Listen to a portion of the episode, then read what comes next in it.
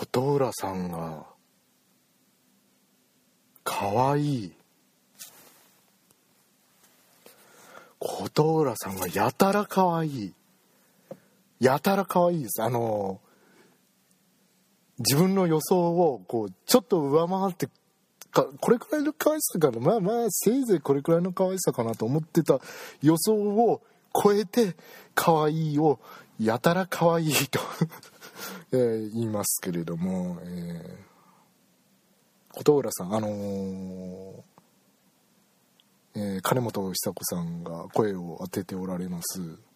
紹介の仕方がそれかよっていうね、金本久子さんが、ひーちゃんが、声を当ててるアニメ、原作、のきず先生の、作品琴浦さんなんですけれども、まあなんかね、いい意味で裏切られたというか、なかなかね、周りの評判も上々でね、私も最初まあアニメだけ見ればいいかなみたいな感じで見てたんですけれども、気がついたら3巻まで原作を買っておりまして、もうなんか思うつぼですよね、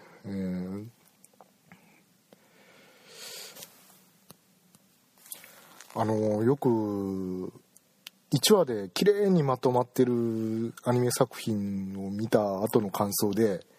いい最終回だったっていうジョークがあるんですけれども、琴浦さん今ちょっと3話まで私見てるんですが、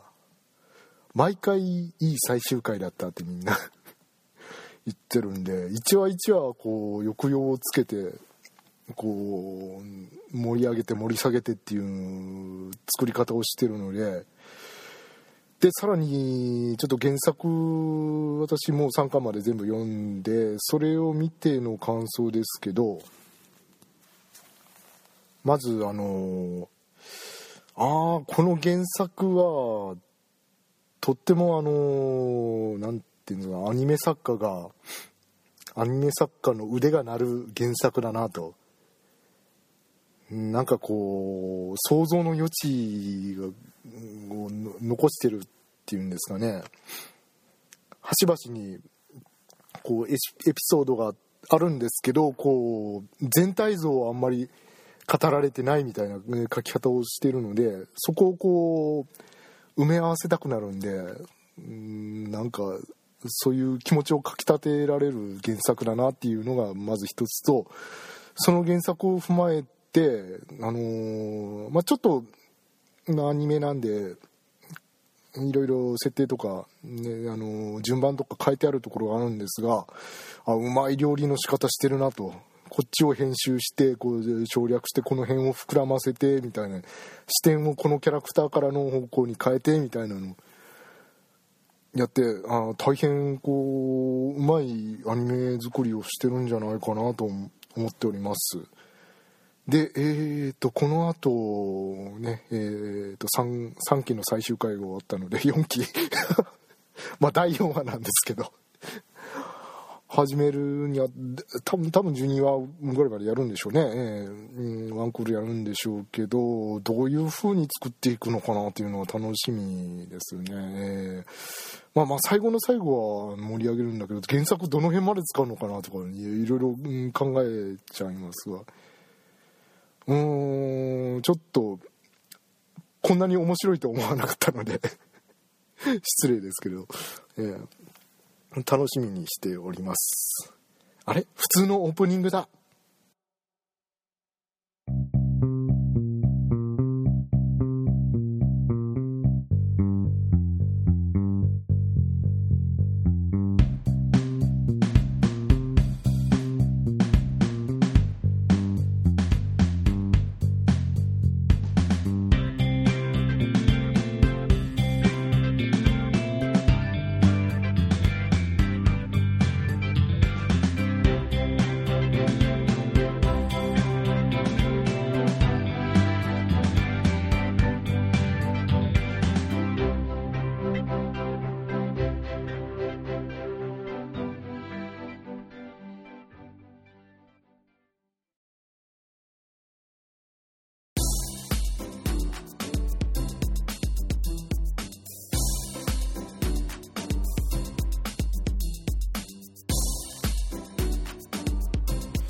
鳩倉さんもねちょっとね、まあ放送終わったあたりでちょっとまとめて話したいかなと、あと私の金本さんに対する愛を語りたいかなと思ってるんですけど、改めましてこんにちは、ズゴックでございます。いかがお過ごしでしょうか。今回はですね琴浦さんではなくて、スイートプリキュアがスイートユリキュアだというお話をしたいと思います。プリキュアはユリキュアと。スマプリもですね、もうね最終回を迎えましてね、もうそっちの方もね語りたいんですが、もう語りたいことばかりで大変ですね。ですが、今日はスイートプリキュアの方を突然語り出しますこの前までスマプリ言ってたのになんでスイートだよって思われるかもしれませんけれども、東京 MX の方で、夕方からたまたまスイートプリキュアの再放送が、始まりまして、今月からで、スマプリの前期のやつ、去年もう一つ前のシリーズだなと思って、まあどんなものなのと見てやろうじゃねえのとまあ思いまして、録画をして、見ましたところ、これがねもう見て後悔したんですよ。見て後悔した。もうなんでだと、もうほんとね、なんであと1年早く教えてくれなかったのかともうね、私スマプリから入りましたから、なんであと1年早くこれを教えてくれなかったのかと、そしてなんであと1年早くユリに目覚めなかったのかとユリも元ね、ちょっと独立して話したいこといっぱいあるな、もうそれを置いといて、もうね、まあ基本的になんか皆さんプリキュアはユリキュアだとおっしゃってる方いらっしゃいます。まあ女の子しか出てきませんからね、基本的に。なので、まあスマプリでもナオと、ね、レイカさんがねよくカップリングされてたんですが、何ですかスイートプリキュアは。何ですかスイートってそういう意味ですか。二人の仲がスイートっていう意味ですか。違いますか。主人公の北条響さんと南野奏さんがもう揺りすぎて生きるのは辛いと、どうしてくれるの、どうしたいの、俺を殺したいのとなんか同じようなこと言ってますね、いつもね。もうびっくりですよ、ほんとね、また別の話になりますけど、タマコマーケットって京アニでやってるオリジナルのアニメありますよね。慶応のスタッフ山田直子監督が作っておられる、新作があるんですけど、まあ、ちょっとネタバレになっちゃいますが、2話で、ね、主人公のタマコの友達の、みどりちゃんがちょっとこれあれなんかタマコになんかそういう感情を抱いてるんじゃないのみたいな描写があったんですよね。であまりに私こう普段からゆりこうしてるもんですから、あれとうとうフィルターぶっ壊れて破れちゃったかなみたいな感じになりまして、いつもだったらこうフィルターでこう、ね、しっかりこしてこうゆり成分がこう滴り落ちてくるところをこう、ね、捕まえてありがとうございます、ありがとうゆり見て、なんだそのゴリラみたいなありがとうございますみたいな感じでね、作品を鑑賞してるんですけど、ダメ、スイプリはスイートすぎる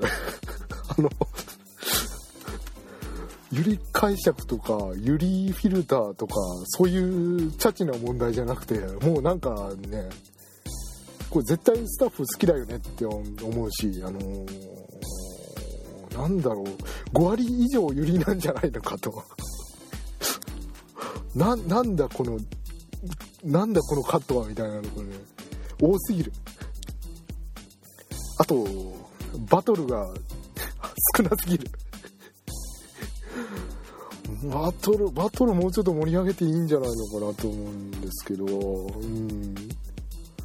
ユリ成分すごいよな。あのね、ユリ解釈をしなくてもユリって書いてる人がいましたけど、本当にそうですよ。じゃねえな。もうね、あのね、ちょっとね、告白していいですかね。もうね、ちょっと妄想が止まらなくなってね、眠れなかったんですよ、この前ね。気持ち悪い。やだ、気持ち悪い。我ながら気持ち悪いな。あのね、もうね、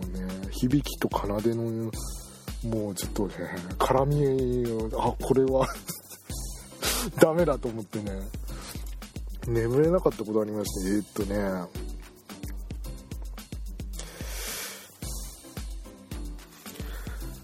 基本的にね、この主人公2人ね、喧嘩ばっかりしてるんですよ。最初の今10話ぐらいまで見てるんですけど、ようやくなんか落ち着いてきたかなって感じなんですが、もうね、ずーっと喧嘩してるんですよ。もうなんか喧嘩するほど仲がいいってやつですね。もう久米田浩二風に言うと、仲直りを前提とした喧嘩みたいなのね、盛り上げるために喧嘩やってますみたいな、もうぶち殺すぞお前らみたいなもうどうしてくれよあ変な声出ちゃうよみたいな。もうひどいんですよ。どうひどいかと言いますと、まず作品全体としてもうね、ゆりゆりしすぎ、ゆりつなぎがね頻繁に出てくる。ゆりつなぎって何か分かんない方はGoogle で画像検索していただけると分かると思いますけど、あと私の以前の放送のまどかマギカの回で説明しておりますが、簡単に言いますと、女の子同士が両手のこう指を絡めるような手のつなぎ方をしてるのをゆりつなぎっていうんですよね。こう見つめ合って、その状態で見つめ合ったりとかしてるのをゆりつなぎっていうんですけど、それが頻繁に出過ぎなんですよね、なんかこう敵ネガトーンっていうね、こうモンスターがね出てくるんで、こう、まあ、主人公の北条響さんと南野奏さんが、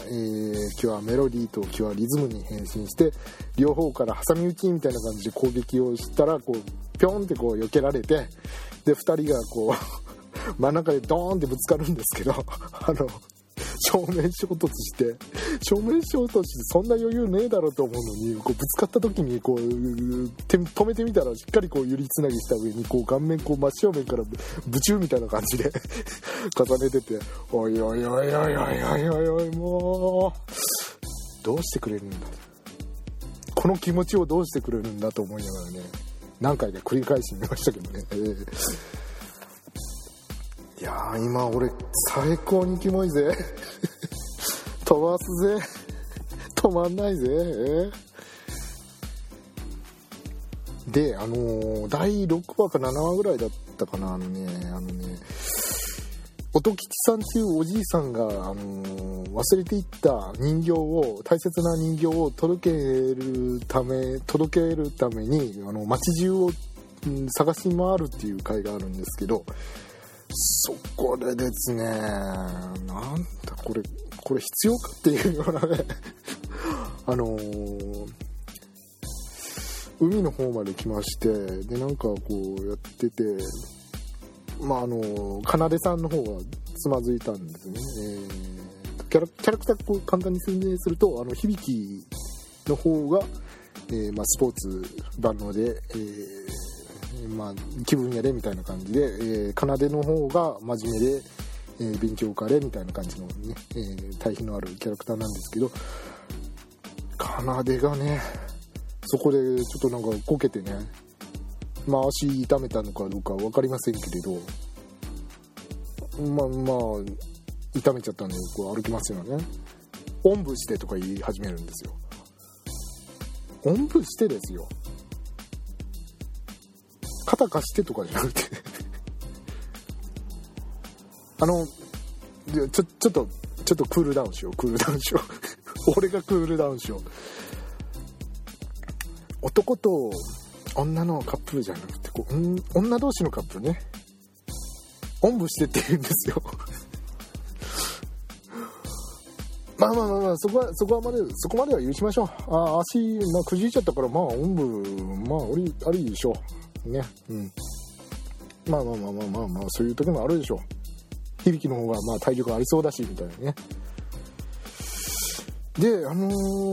んぶしていって町のところに行ってなんか木陰で休んでたのかな。休んでたらふっと奏で立ち上がりましてあれって響きが言うんですよね。足大丈夫なのって、足 大丈夫じゃないからおんぶしたんですよね。そしたらなんか、大丈夫、さっきまでは本当に痛かったもんみたいなことを言いやがるんですよ、奏でが。おいおいおいおいおいおいおいおいと、お前おんぶしてもらいたかっただけなんじゃないのか、どうなん、正直に言いなさいなんで説教みたいになってるんですか、おんぶしてほしかっただけなんじゃないのかと、もう密着したかっただけだろうと、お前響きにこう密着してこう抱きついてこう体すり寄せて、まあ、髪の毛、あ、いい匂いがする、響きの匂いがする、いいくんかみたいなしたかっただけなんじゃないのかと、どうなんだと、ちょっと反省文を書いてきなさいって思っちゃうんですよ。ひどいんですよ、ゆりがまあこんなもうこんなんばっかですよ。しかもおいおいおいおいねえ。でまあ別のエピソードでまあベルティエっていうね、まあ魔法少女アイテムですよね、いわゆるおもちゃですよね。本来の視聴者であるところの女の子が欲しがるようなおもちゃ、スポンサー様の作っておられるおもちゃが武器として登場するんですけれども、この、ね、棒状の武器の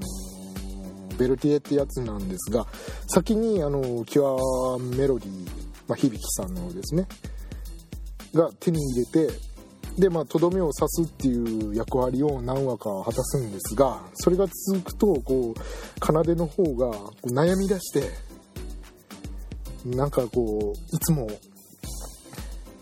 私キュアメロディーはリズムに頼ってばっかりだみたいなのでね、真面目をこじらせたような感じで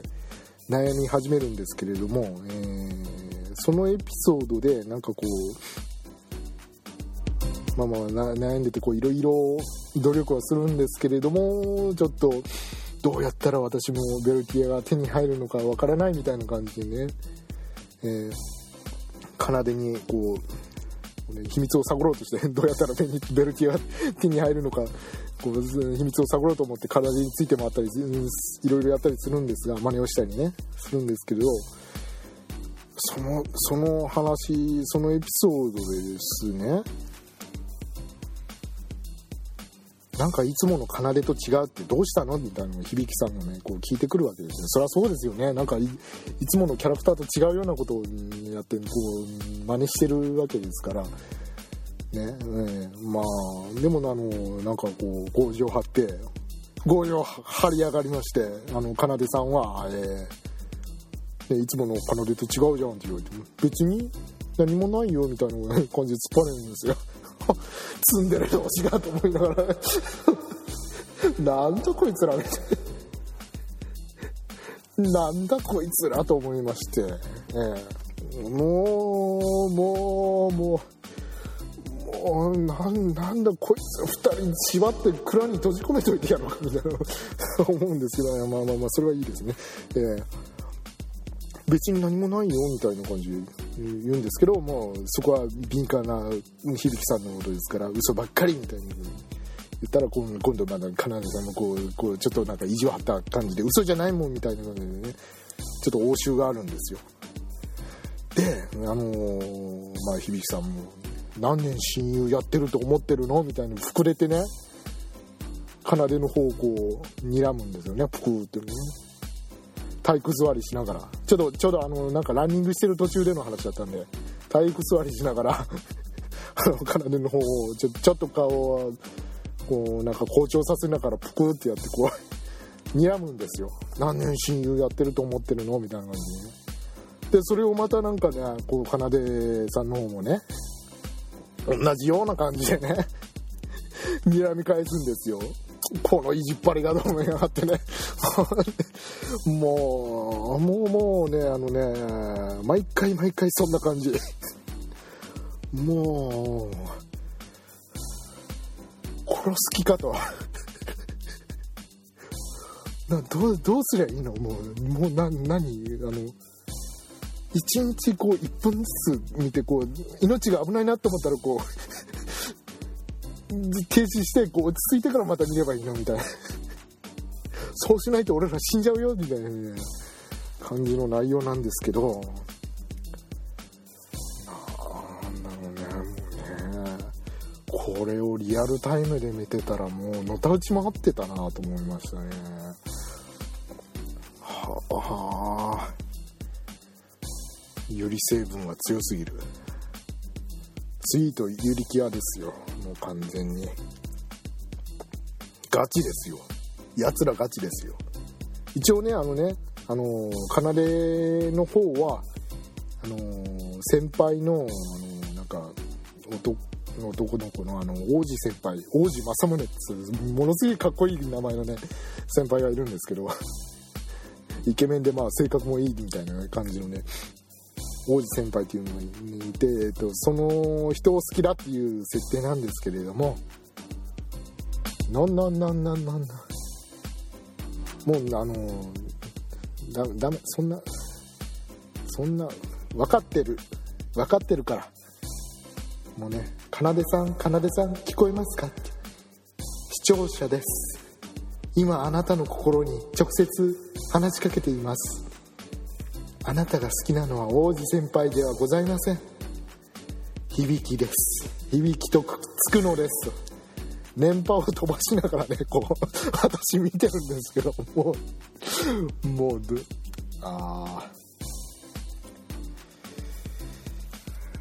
俺最高にキモいかな